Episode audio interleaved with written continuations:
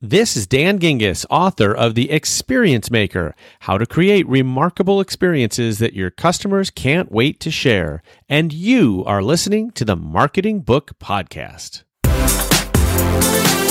Welcome to the Marketing Book Podcast, helping you keep up with the smartest thinking in the quickly changing field of modern marketing.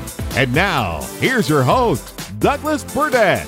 Hello, and thanks for joining me on the Marketing Book Podcast, where each week I publish an interview with the author of a new marketing or sales book, and which was named by Forbes as one of 11 smart podcasts that will keep you in the know, and named by LinkedIn as one of 10 podcasts that will make you a better marketer. Don't worry about taking notes. You can find links to everything linkable in this episode's website page at marketingbookpodcast.com. And since you're a listener to the Marketing Book Podcast, and I read every book featured on the show, if I can recommend a specific marketing or sales book or any other resource I know of for whatever challenge you're facing, send me a LinkedIn connection invite with a message indicating you're a listener so I won't mistake you for a spammer and ignore you, and I will do my best to get you pointed in the right direction.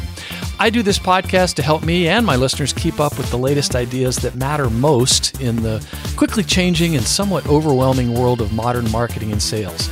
My day job is running a marketing agency that helps manufacturers and industrial companies grow their revenue. To learn more about the problems we solve and how we do it, visit salesartillery.com. All right, enough yakking. Let's get on with the show. Today, we welcome Dan Gingiss to talk about his new book, The Experience Maker How to Create Remarkable Experiences That Your Customers Can't Wait to Share, published by Morgan James. Dan Gingiss is an international keynote speaker and customer experience coach who has proven that a remarkable customer experience can be your best marketing. His 20 year professional career consistently focused on delighting customers, spanning multiple disciplines, including customer experience, marketing, social media, and customer service. He held leadership positions at three Fortune 300 companies McDonald's, Discover, and Humana. Dan is also the author of Winning at Social Customer Care How Top Brands Create Engaging Experiences on Social Media, which was episode 176 on the Marketing Book Podcast in 2018. He also hosts the Experience This Show podcast and the Experience Maker Show. He is a graduate of the University of Pennsylvania, go Quakers, and has an MBA in marketing from the Kellogg School of Management at Northwestern University, Go Wildcats. And interesting facts he is a native Chicagoan, a lifelong Chicago Cubs fan, a licensed bartender, a pinball wizard, was born on Christmas Day, not in a manger, presumably. And in his youth, while delivering pizzas, he once delivered a pizza to Michael Jordan. Dan, congratulations on the experience maker, and welcome back to the Marketing Book Podcast. Well, thank you. I am so excited to be back here, and I feel like you've covered my entire life in 30 seconds there. So great job. Oh, well, those are just such interesting things that I, I picked out of the book. And, you know, having said all that, Dan, I, and I mean this in the most Ferris Bueller way, Dan Gingiss, you're my hero. well, thank you. I'll take that in a Ferris Bueller way, being a great uh, Chicago-based movie. Yes, such a great movie. And when I know that someone's a native Chicagoan, all I can imagine is your youth and your senior year in high school was much like Ferris Bueller's A Day Off. Absolutely, definitely. I just never got caught on TV catching the foul ball. Okay, okay. So. Uh, I should mention now, I have actually been, I seem to be on a Penn grad roll. I, have interviewed a number of, of Penn grads like in the last year or two. And we're going to bring this up again. It's going to come up again in this interview. And also, you're you're not the first Northwestern MBA whom I've interviewed. I also interviewed Dave Munn, who's the author of the Practitioner's Guide to Account-Based Marketing, and of interest to you, perhaps, I've interviewed Philip Kotler 3 times now. Nice. And as I recall, you and Dan, neither one of you ever had his class at uh, Northwestern. Is that right?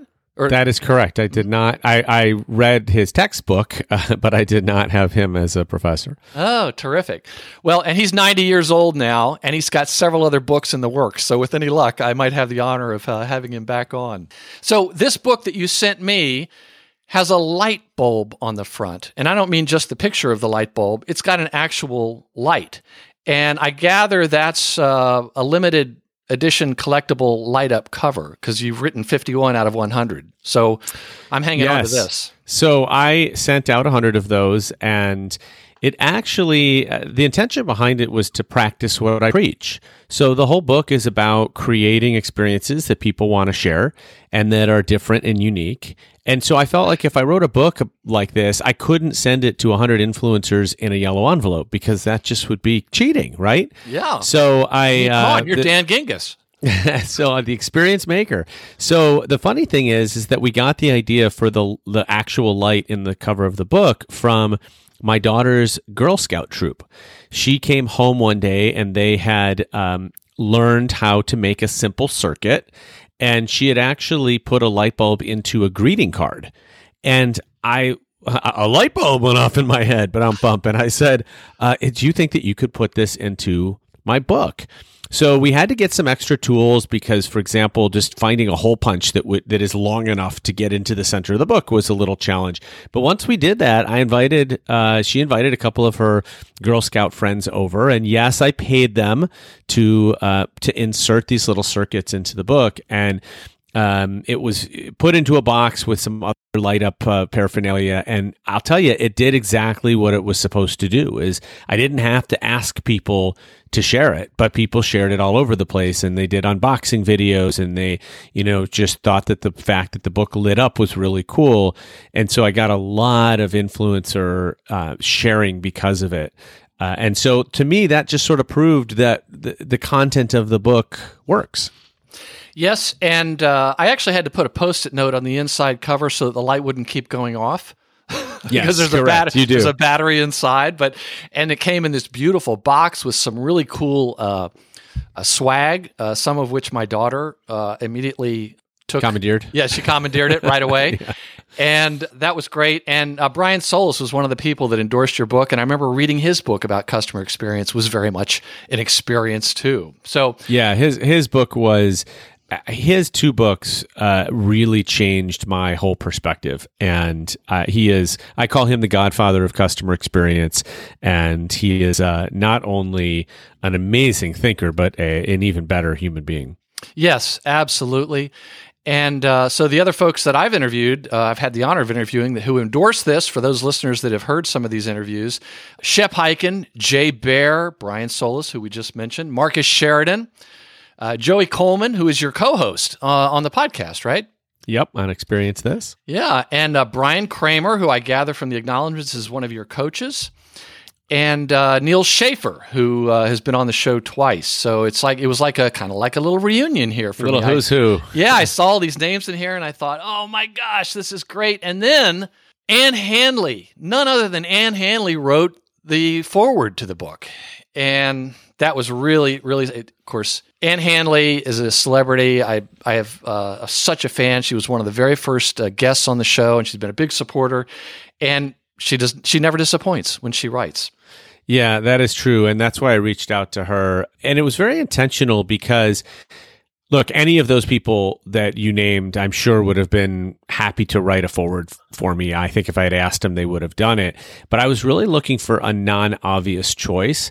And I wanted somebody that was not known for customer experience, but was known for marketing. Because as you mentioned in the intro, my background is in marketing. My 20 year career was almost entirely marketing. And I look, I feel like I sit at the intersection of customer experience and marketing. And after all, what I'm teaching people is how to create word of mouth marketing. Now, it doesn't say that in the title, but I'm basically making the argument that rather than invest in yet another email campaign or another social campaign or another Super Bowl ad, if you instead invest in creating remarkable customer experiences, then you create this whole army of word of mouth marketers that talk about you, which of course is far more credible than you talking about yourself. So I wanted a marketing person to write the forward. And then uh, I, have referred. I've told Ann this because I've heard her speak a number of times. I think Ann Handley is actually a customer experience expert dressed up as a marketing expert. and and that came out in her forward because her forward was talking all about an amazing experience that she had at a restaurant. And you know she puts you right there sitting next to her at that meal. And really uh, and you get you just get all of the all the chills all the feels from what she experienced. So uh, she did such an amazing job. Yes, and to the listeners, if you only subscribe to one email newsletter, please subscribe to Ann Handley's. It comes out every other week on Sundays, and it is fantastic. And it is a great example of how to do a newsletter. So, and I want to read uh, just a couple of excerpts from the book to give the listener a, a taste of what's what's in here. Taste, see, you, you mentioned the restaurant Uh-huh, experience yep. she had in Sweden. And uh, I want to quote from a little bit from hers, and then uh, from from your uh, introduction, if I may. She, at one point in her forward on page XXIII, that would be twenty three for the listeners in Rome. What if we thought more? or sys- the listeners, the listeners outside of Rome, because they the, the Romans figured that out without Yes. you telling them. there you go. So she writes uh, towards the end What if we thought more systematically about creating consistently remarkable experiences that matter for our customers? What if we looked more intentionally at creating extraordinary moments they can't forget? What if we didn't practice messaging karaoke, singing the same song everyone else sings, mimicking the same words in the same voice, but instead found new and creative and witty approaches that reflect our true identity. Friends, let me introduce you to Dan and the concepts in this book. He'll walk you through all of that the what that makes for a remarkable experience, the why you need one, and most of all, the how. Tuck in now, friends. It's a fun ride. And she is correct. And I also, as a guy that reads, that gets to read all these books, it was less than 200 pages. I think it was only 167, not that I was counting. But the shorter books are always better, I think, you know? Uh, and so I think it's more difficult to write a shorter book. Well, you know, people have referred to it also as a simple read, and I do not take offense at that. I actually, my writing style has always been simple. I back in the day, uh, you know, when I I obviously had to have a reasonably good SAT score to get into Penn, but I will tell you, my math was way better than the verbal side because I was terrible at the vocabulary and learning all of these thesaurus words that nobody ever uses. I just wasn't ever very good at it. And so when I write, I basically write like I talk.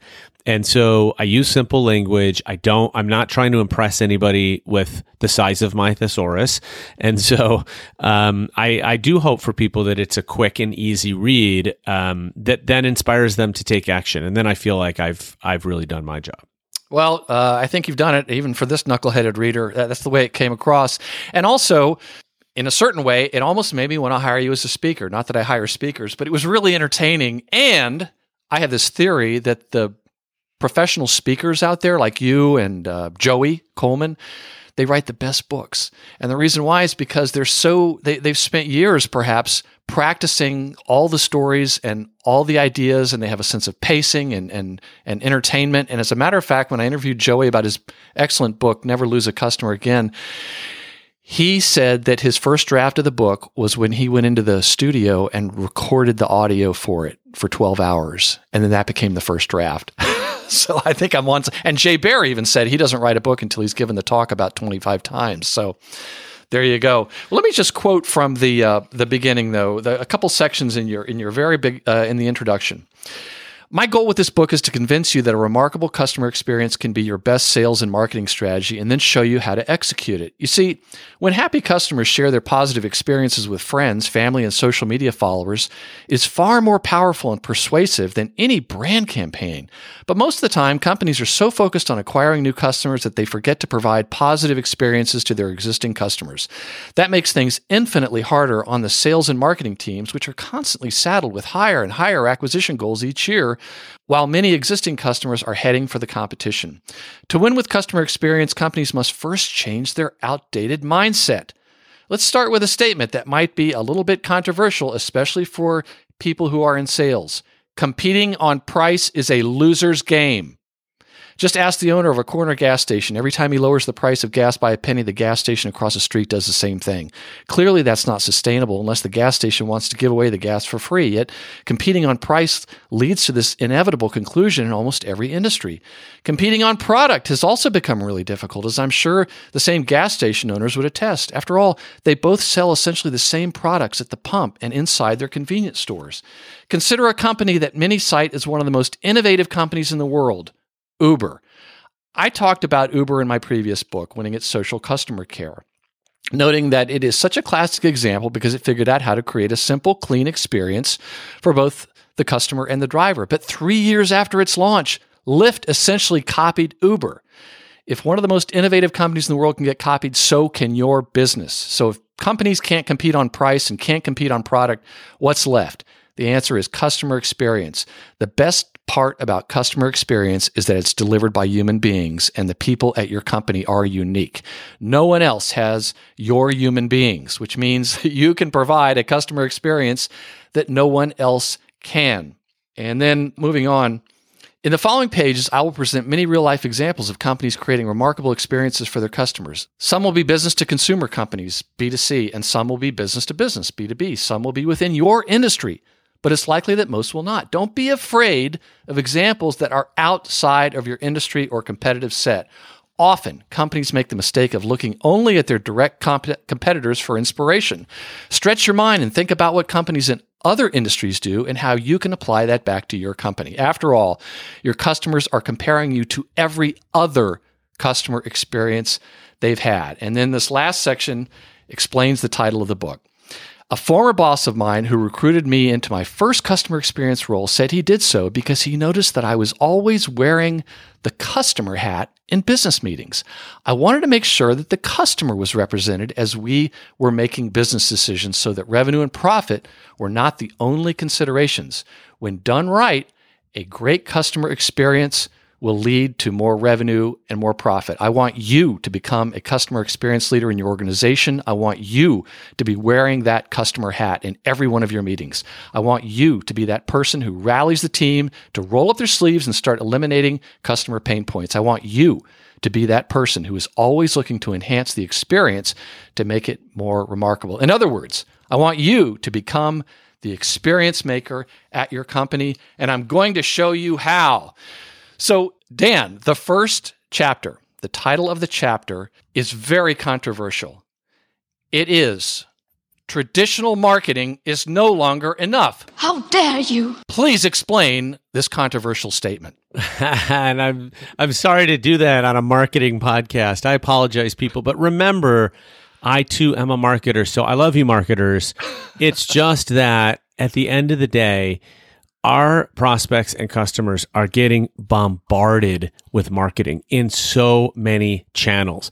I mean, there are 6 million blog posts posted every single day on the internet, 500 million tweets, and almost 250 billion emails sent every single day. And that's what we're competing against as marketers. And it's really tough to stand out and let alone to hit the mark. And I always imagine it as sort of an archery target where you've got all these holes on the target. And sure, some of them have hit bullseye and some of them are in the inner rings and the outer rings. And it doesn't even account for all of the shots that we took that didn't even make it onto the target. But that's ultimately, to me, the metaphor of what our customers and prospects see out there. They're just getting hit with marketing all over the place. And so, where do we turn? Well, at the end of the day, as consumers, we turn towards ratings and reviews, recommendations from friends and family, recommendations from professional colleagues, things that we read on reputable sources like LinkedIn. And this is where we're making so many buying decisions. And my belief is if I can get customers talking about a business, we know that that is so much more credible than the brand talking about it. It's even more credible than the CEO or CMO talking about it. When you have real live customers that are sharing their great experiences, that's what gets other people to want to do business with us. And the good news is, and just to throw a couple more stats at you here, we know that a, study by Acquia showed that 30% of consumers will share a negative experience, uh, either in a rating and review or on social media. But almost half of consumers will share a positive experience. The problem then, because I know what you're thinking, you're thinking, well, how come we don't see more positive experiences shared? We see so many negative experiences. It's because a full two thirds of consumers cannot remember the last time a brand exceeded their expectations. Two thirds. And the good news for us is that that's where the opportunity is. We can be that company to exceed customer expectations. And then we know already that they want to share positive experiences. This is why Instagram exists, right? I mean, people love sharing their beautiful food or their new makeup or whatever it is. They want to share positive stuff. We just don't as companies, we don't give people enough positive stuff to share. Yes, and just going back in this very beginning, you you quote the a HubSpot study: seventy five percent of people don't accept ads as true. Yet ninety percent believe brand recommendations from friends, as you were talking about. What's interesting in this very first chapter is you talk about all the pluses and minuses of a lot of these traditional marketing approaches. And I think some people who are spending a lot of money on these, it's going to hurt when they read it. Now, not, not all of them are bad, and all things make sense in a certain instance. But you go on to write that you know there's there's a better way than spending more on marketing, and that's to focus on your existing customers. But the the thing I want to ask though is why do companies spend so much money and time focused on higher and higher sales and new customer goals, yet not nearly as much time with the customers they already have who know, like, and probably trust them? Yeah, that is the question. and, you know, remember, without customers, we don't have a business. And I think that com- every company has got to look at their customers as their number one asset. Now, employees, I would put right behind because, you know, we need our employees as well to have a business. But if we don't have customers, there is no business. So if they're the most important asset that we have, why are we ignoring them? Why are we not spending time and money on them? Instead, we keep feeling that more has to be better. And so it's more new sales, bring in new customers, give the new customers the best offers. How many times have you seen a cable company or a cell phone company offer the best offers to new customers only? Mm-hmm. Boy, as an existing customer, does that aggravate me? Where's the loyalty to me? And one of my former bosses used to say, I love this phrase, loyalty goes both ways. And it's so true. Mm-hmm. I mean, if customers are being loyal to us, why aren't we being loyal back to them? And so, again, my belief is you don't have to take all of your marketing dollars and stop marketing and stop bringing in new customers. But if you take just a portion of your marketing and start putting it towards your existing customers, you're going to get existing customers to spend more, stay longer, and refer people. And that is going to grow your business faster. So the question then is why do so many companies focus much more on getting new customers than taking care of their existing customers and or what is it that you've observed about companies that suddenly get it and realize that they should actually focus on their current customers at least as much as they do getting new ones? Well, I think the reason they're doing it the way they're doing it is because there is so much focus on growth and whether that's with public companies or it's with privately invested companies. But one of the things that we're starting to see, even in the venture capital space, is a bigger focus on customer retention mm. as a lead indicator for how successful a company is going to be. Because look, I can bring in a million customers a month, but if they only spend a, a week with me and they leave, what value are they? Right? And so, eh, assuming I'm not selling a you know hundred thousand dollar product once, um, but for most companies, we need customers to stay to really ac- uh, achieve that lifetime value.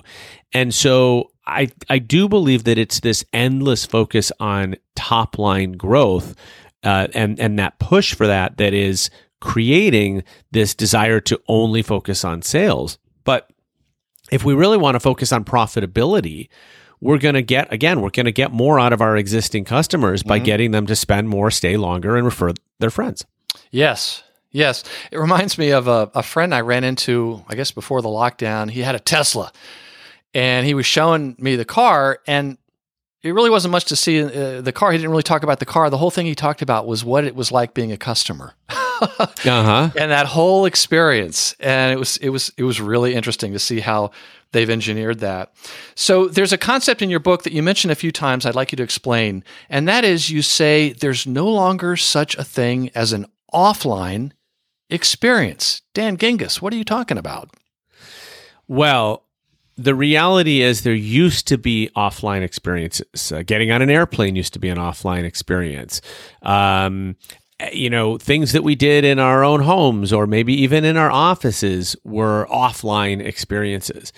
Today, everybody has a camera in their pocket, in their purse, on their person. And that means that every experience can come online in an instant. Mm-hmm. And all you got to do is remember that guy that got dragged off the airplane, and we all saw the live uh, viral video of it to understand that today's airplanes are no longer offline. right. right? And so the thing is, is that companies often defer to being concerned about that. Oh no, what if somebody shares this? And I want you to change uh, change that viewpoint around and say, how do we get people to share this?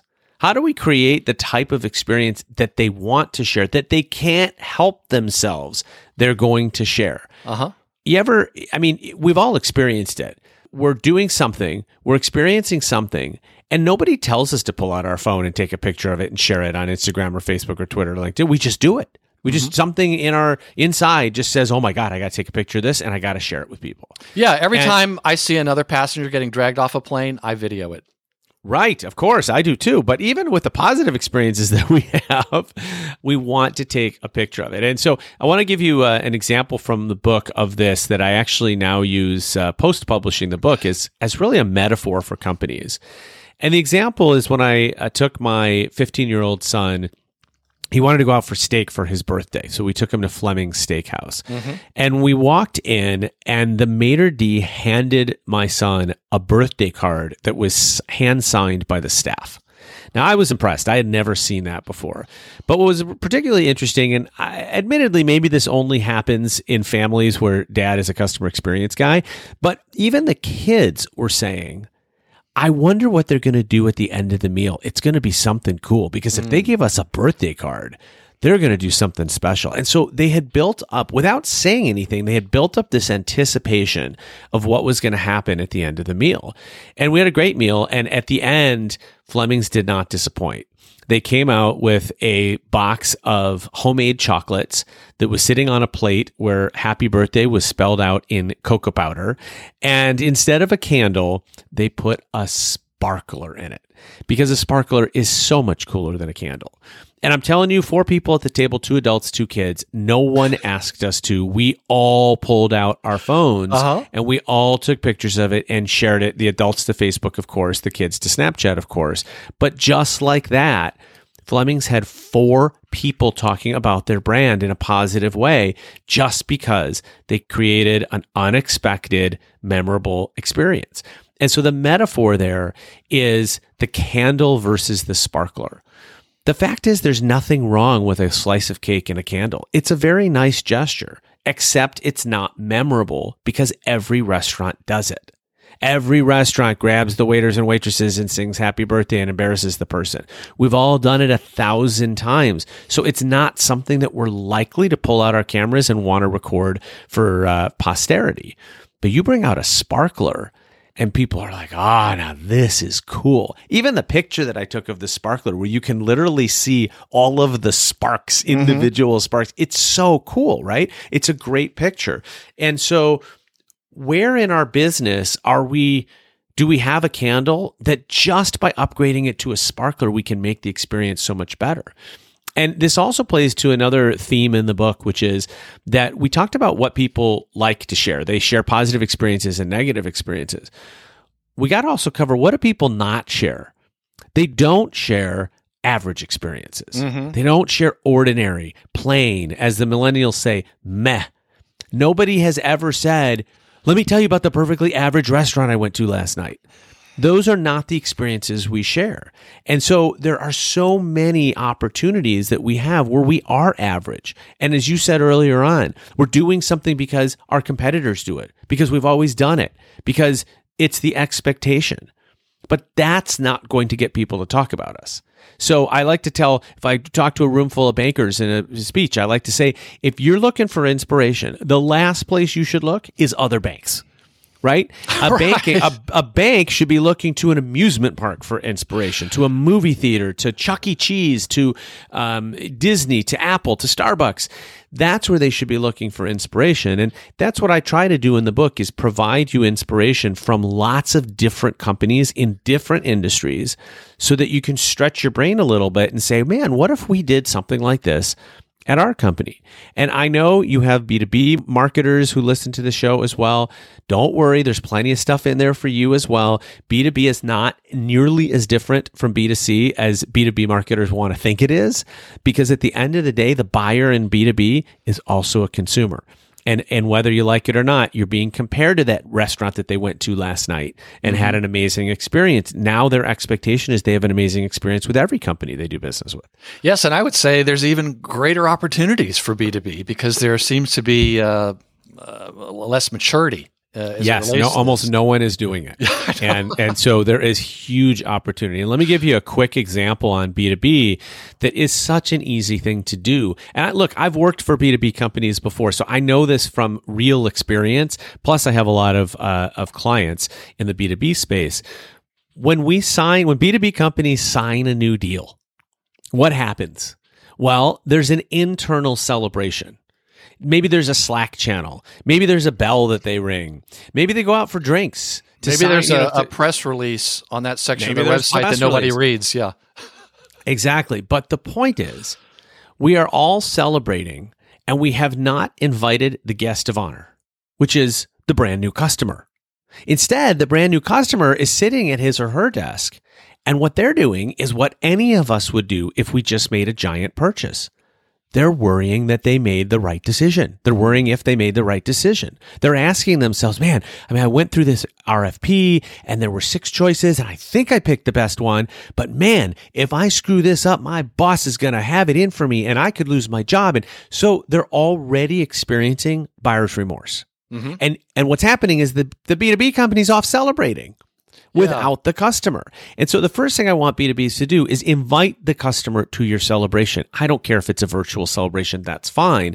But I want you to put your arm around the customer, tell them they just made the best career decision of their lives, and tell them that you have their back and are going to make sure that they're successful.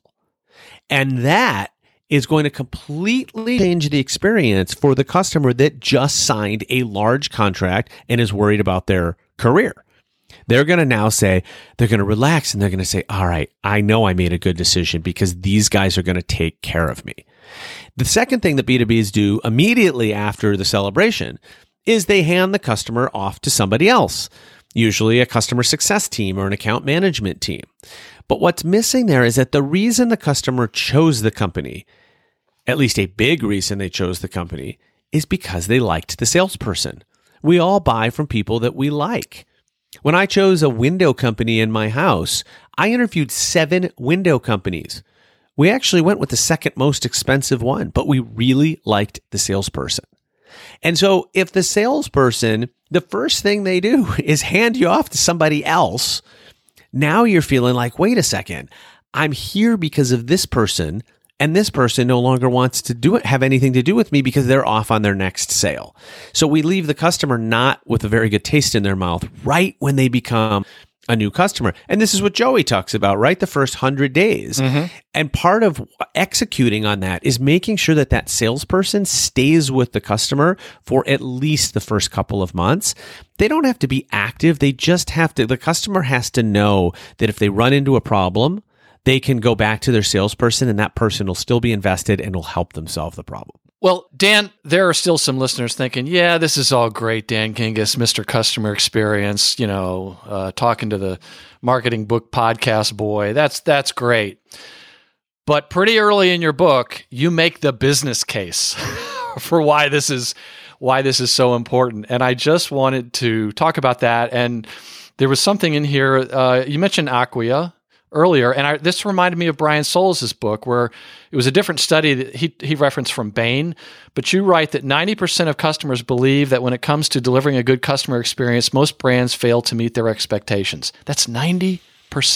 Yeah, it's pretty much everybody. Yeah, and then you go on to write what's even more mind boggling is that 82% of marketers believe they are meeting customer expectations with regard to customer experience. There's such a massive disconnect. And in Brian's book, he talked about the Bain study. I'm sure you know about it. You talk about it where they, I think it was 362 companies who said about 80% thought they were delivering a good experience. And then Bain went and inter- uh, interviewed all the customers and I believe it was only eight percent that said they were getting a good customer experience. So this this is amazing, but help us make the you know the, the case for why this makes so much sense. I mean, it, it really is where the money is.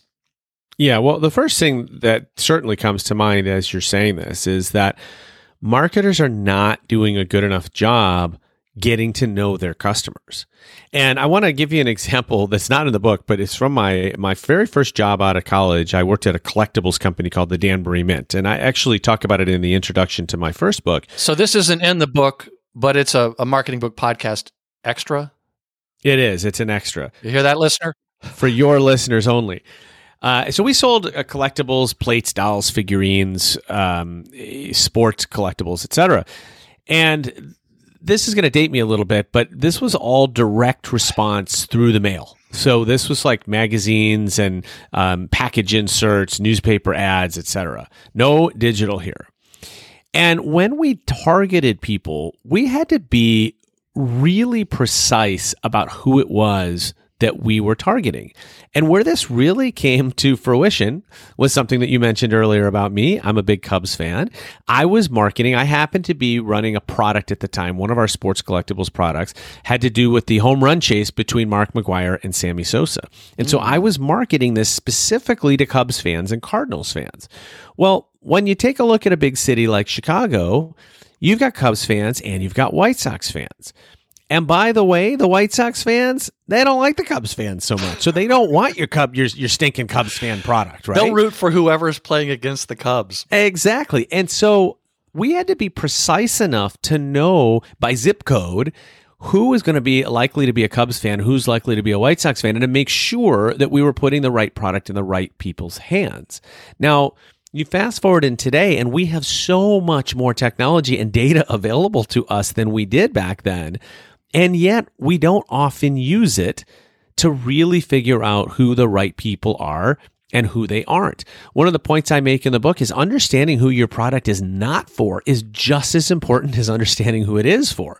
It saves your salespeople a whole lot of time. It saves marketing dollars if you don't have to spend it on people that are never going to buy from you. But I don't feel like we know our prospects or our customers nearly as well as we could. Now, the business case here really comes down to understanding that customer experience is not a soft skill. This is these are hard dollars here. So when I talk about uh, keeping customers longer, well, we know that we have a lifetime value, or we should know a lifetime value number for each customer. If you have not calculated that, you need to go calculate that. Mm-hmm. What is every customer worth to you? By the way, that'll also help you in your marketing because you'll understand how much you're willing to spend to acquire a new customer. But if we get customers to stay longer, and spend more, then their lifetime value goes up. If we also get them to refer other people, then we're saving marketing dollars and sales dollars from having to do it ourselves. If we're also providing a great experience such that they don't need to call customer service, because think about it, customer service is basically there for when the customer experience goes wrong. Then we're saving dollars on the cost side too by not having to have as much customer service resources allocated. So these are all hard dollars that go straight to the bottom line. And again, you have to come back to this concept of without customers, we don't have a business. So why would we not be focusing on that? I don't know. I don't know. I, I just have to just to, to, add one more point. You mentioned the Watermark Consulting. Uh, they, yeah. they, they looked at the Forrester Customer Experience Index, uh, which is, let me quote from here, one of the major annual rankings about companies in almost every industry. And Watermark focused on public companies only, obviously, and compared stock returns of the customer experience leaders and laggards to the uh, Standard & Poor 500 over an 11-year period. And basically, the leader stocks returned nearly three times those of the laggards. Tell that to your CFO. yeah, exactly. And if you're not a public company, don't worry because the we know the major driver of a stock price is profit. I mean, at the end of the day, we you know the market wants yeah. to see companies that are making money. And so there's not that is not coincidental that the customer experience leaders outperform the laggards by a lot in the stock market. And no question that follows through for private companies as well. Yes, uh, we don't want to. We want to talk about revenue and marketing, but we should also be talking about profits. And also, you mentioned um, a totally satisfied customer contributes 2.6 times as much revenue to a company as a somewhat satisfied customer. A totally satisfied customer contributes 14 times as much revenue as a somewhat dissatisfied customer, and a totally dissatisfied customer decreases revenue at a rate equal to 1.8 times what a totally satisfied customer contributes uh, to a business. And those are stats from InfoQuest. So, uh, Dan, in our uh, remaining time, uh, I want to focus on um, an acronym you have in the book. But first, let's talk about Ben Franklin. You know which school he founded, right? I do. He founded the University of Pennsylvania. Go Quakers. Yep. So he is famous for having said, allegedly having said, because I can remember hearing this from my dad when I was growing up early to bed, early to rise makes a man healthy, wealthy, and what? Wise. Yes. So Indeed. So, uh, coincidental or not, that I happen to come up with an acronym uh, that spells out WISE, having been a Penn grad. I, I'll have to be honest with you, I wasn't thinking about that previously, but now I am. And so, thank you for making that connection. Well, Dan, there's no off position on the genius switch, as I may have uh, demonstrated to you just there. but yeah, explain uh, the WISE acronym, and we'll let's, let's we'll try to get into some of these because this really is sort of the the backbone of the book. Yeah, absolutely. So, WISE stands for witty, immersive, shareable, and extraordinary. And these are four elements that will contribute to the types of experiences that people want to talk about. Again, I'm not trying to get people to create the absolute best experience out there. I'm trying And they don't have to have all four necessarily. no, you do not. You can use even just one. They are stackable, but but even just one will get you out of this realm of being average and ordinary. Yes. And and kick you up a notch to being better than your competitors and to standing out from the crowd. The good news is that the customer experience bar is pretty darn low. Hence the stat from before that nobody remembers the last time they were, their ex- expectations were exceeded. So getting over that bar is not that tough. You don't have to high jump over it. You just have to be a little bit better than average. And so Wise helps you do that. And quickly, Wise, uh, witty stands, uh, witty is about being clever. It's about using language to your advantage, and it's about refusing to be boring. But It it's not about trying to be funny, right?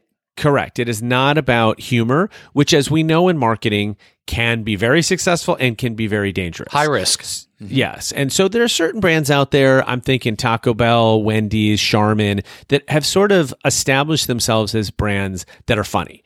Chances are most of the people listening to this podcast don't work for those brands or don't work for a brand that has a reputation of being funny. So don't set yourself up for failure there. But being witty is different. And it's really about looking at every communication vehicle that you have, every time you're communicating with customers in whatever channel, just showing some personality, having a little bit of fun, not using industry jargon or acronyms, speaking so that people understand you. These are all ways that you can um, improve the communication portion of your experience. And that could be on invoices or uh, autoresponder emails, things where people don't necessarily think about it. Even a, a door in the hallway. Yes, there's all sorts of examples in the book of places where you would not be thinking that this is a form of communication, and yet it totally is. There's an opportunity. Can you imagine for a moment if if a company could make receiving an invoice fun? Think about that for a second. Who wants to receive an invoice? Nobody, right? But what if receiving an invoice was fun? And those are the kinds of questions that you should be asking. There's a great example in the book of uh, of waiting on hold and making waiting on hold fun. What if you wanted to wait on hold? What if you went to an amusement park, I don't know, say Harry Potter World at uh, Universal Studios, and there were people that waited in line for the rides and then didn't go on the ride because the waiting in line part was so fun. and you walk through the Harry Potter, uh, you know, you walk through Hogwarts and the castle, and li- literally just the waiting in line part is an experience. So think about those opportunities where, you know, I like to say, refuse to be boring. There is no law that says you have to be boring, even if you think you work in a boring industry, and lots of people do. Doesn't mean you have to be. It just means that's how it's been set up in the past. Yes. And it's a great way to stand out. Uh, so the next one is immersive, and you say that means looking at the entire customer journey and ensuring that it makes sense as a whole, like like you did at those jobs where you were the experience maker. The entire experience should be one continuous smooth ride that your customers feel. But what about the silos? What about you know the the marketing person who says, "Well, I can't control operations or deliveries or things like that." Well, silos are uh, going to be the death of companies at some point, or at least the death of customer experience. And so the idea here is yeah, you may run only one silo, but you at a minimum have to be responsible for where is the customer coming from when they get to your part of the experience and where are they going next. And if you can understand that, then you can smooth out those transitions between silos. Also, more advanced companies now have a role like a chief experience officer, a chief customer officer, whose entire job is to look at the experience from the 30,000 foot view so that we can ensure a smooth transition between silos in the company. So, this is definitely something that is really important as companies get bigger. It is also about consistency though, and that's a really a branding thing too, right? We want the whole experience to look and feel the same throughout. Your sales experience should not be different than your product experience. There, there should you should it shouldn't look like you switched companies, right? It should right, look like a continuity error on a movie. Exactly, exactly. um, so there's that. Then getting into shareable, that is, um, it may look like it might seem like the obvious one because it's the end result that we're trying to get at. But you're But right sh- that so many companies blow it here. Are they Yeah, just not because- thinking about it? Well, because they think that the way to get people to share is to say, Hey, everybody, follow us on Instagram and like our posts and use our hashtag and take a picture of this, this, and this. And people look at them and they're like, uh, I'm not doing that. Yeah. And as a, as a friend of mine likes to say, if someone, if you have to tell someone it's a selfie spot, it probably isn't because the whole idea of a selfie spot is it's anyone spontaneous, right? So I talk about creating experiences like the Fleming Steakhouse where you don't have to ask anybody. It is just so inherently shareable. People cannot help themselves. They pull out their phones. Yeah, if you share. have to ask, you're probably doing it wrong. Correct. Exactly right. So that's what shareable is about. And then extraordinary, as we covered, is really about um, Being a little being bit better than meh. better than ordinary. Yes, That's all. That's all you have to do is just be a little bit. It, but it's not about being what I think a lot of people think of extraordinary. It's just having to be a little bit better than boring. Correct. Correct. And or or even just than ordinary, right? Because ordinary is boring. Yeah. And uh, again, here's where you want to look at your competition and say, whatever they're doing, I want to do something different. Yes. Instead, most of the time, we look at the competition and we feel like, well, they're doing it, we should do it. That's actually the opposite logic you should be using. Because again, if you're doing the same thing as your competition, then by definition, you're not unique. Mm-hmm. And and unique is what people are looking for, and hopefully uniquely good. Right. And also, there's another concept in the book that's very important where you talk about these are uh, inexpensive things, generally speaking, that companies are doing, like the sparkler. Like, what is what is your little sparkler you could be doing? Yeah. So this comes from my time in corporate America.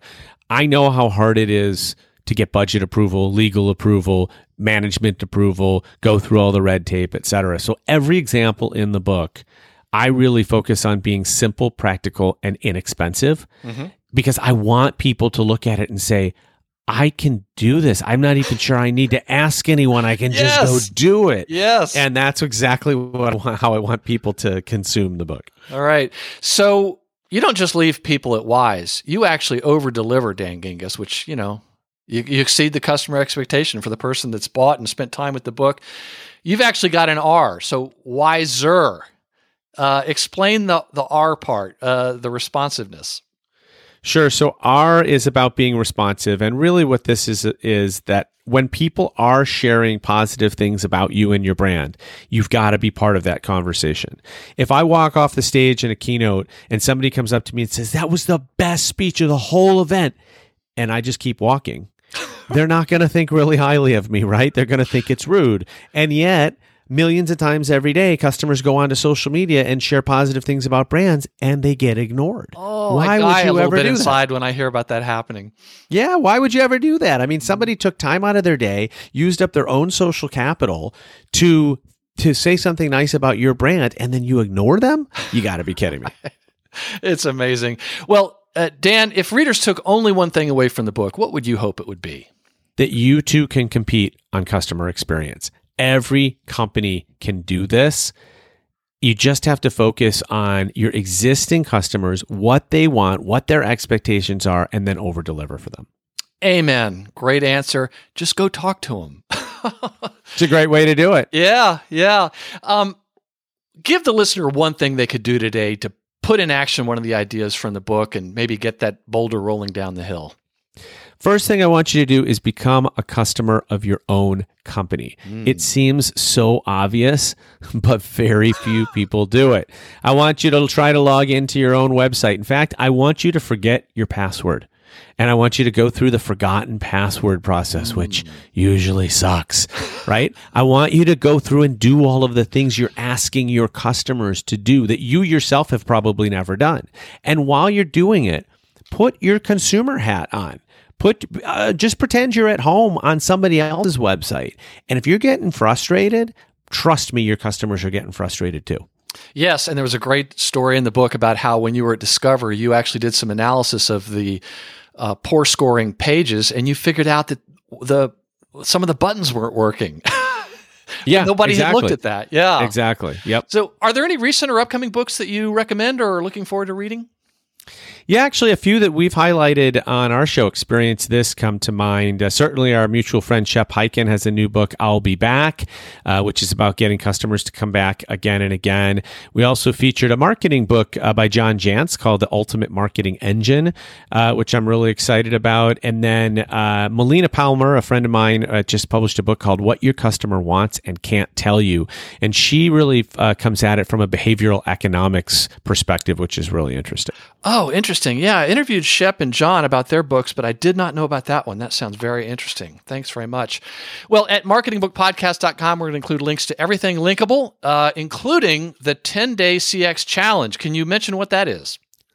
Sure. So this is a free challenge that I offer people in the book, but you also can get to it uh, straight through the link from this podcast. And you get a 90 second video from me every day that gives you one thing that you can do with your team to start focusing on experience and to improve the experience for your customers. It's easy, it's fun, and it gives you a good sense for sort of getting started with CX. Terrific. And like I said, we're going to include links to that and uh, to your uh, LinkedIn profile, your Twitter profile, your websites all the books we've mentioned.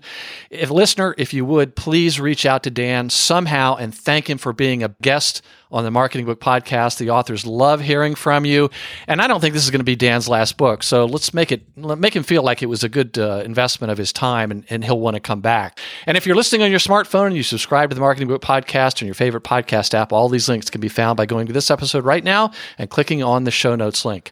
The book is The Experience Maker: How to Create Remarkable Experiences That Your Customers Can't Wait to Share. The author is Dan Gingiss. Dan, thank you very much for returning to the Marketing Book Podcast. Well, thank you so much. It's an honor to be here and uh, appreciate all the great questions. And that closes the book on another episode of the Marketing Book Podcast. I hope you enjoyed it and found it helpful.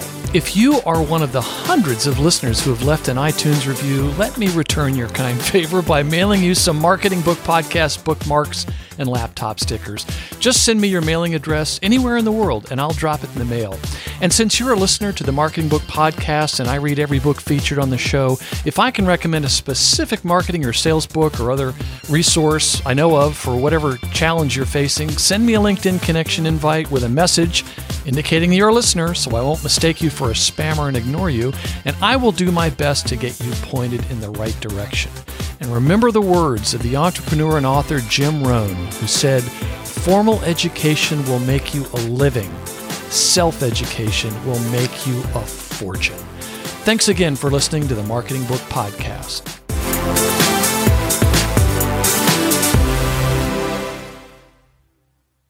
Mother's Day is almost here, and you can get her the most beautiful time tested gift around a watch she can wear every day for movement. Whether mom's into classic dress watches, rare and refined ceramics, or tried and true bestsellers, Movement has something she'll love. And right now, you can save big on the best Mother's Day gift ever with up to 50% off site wide during Movement's Mother's Day sale at MVMT.com. Again, that's up to 50% off at MVMT.com.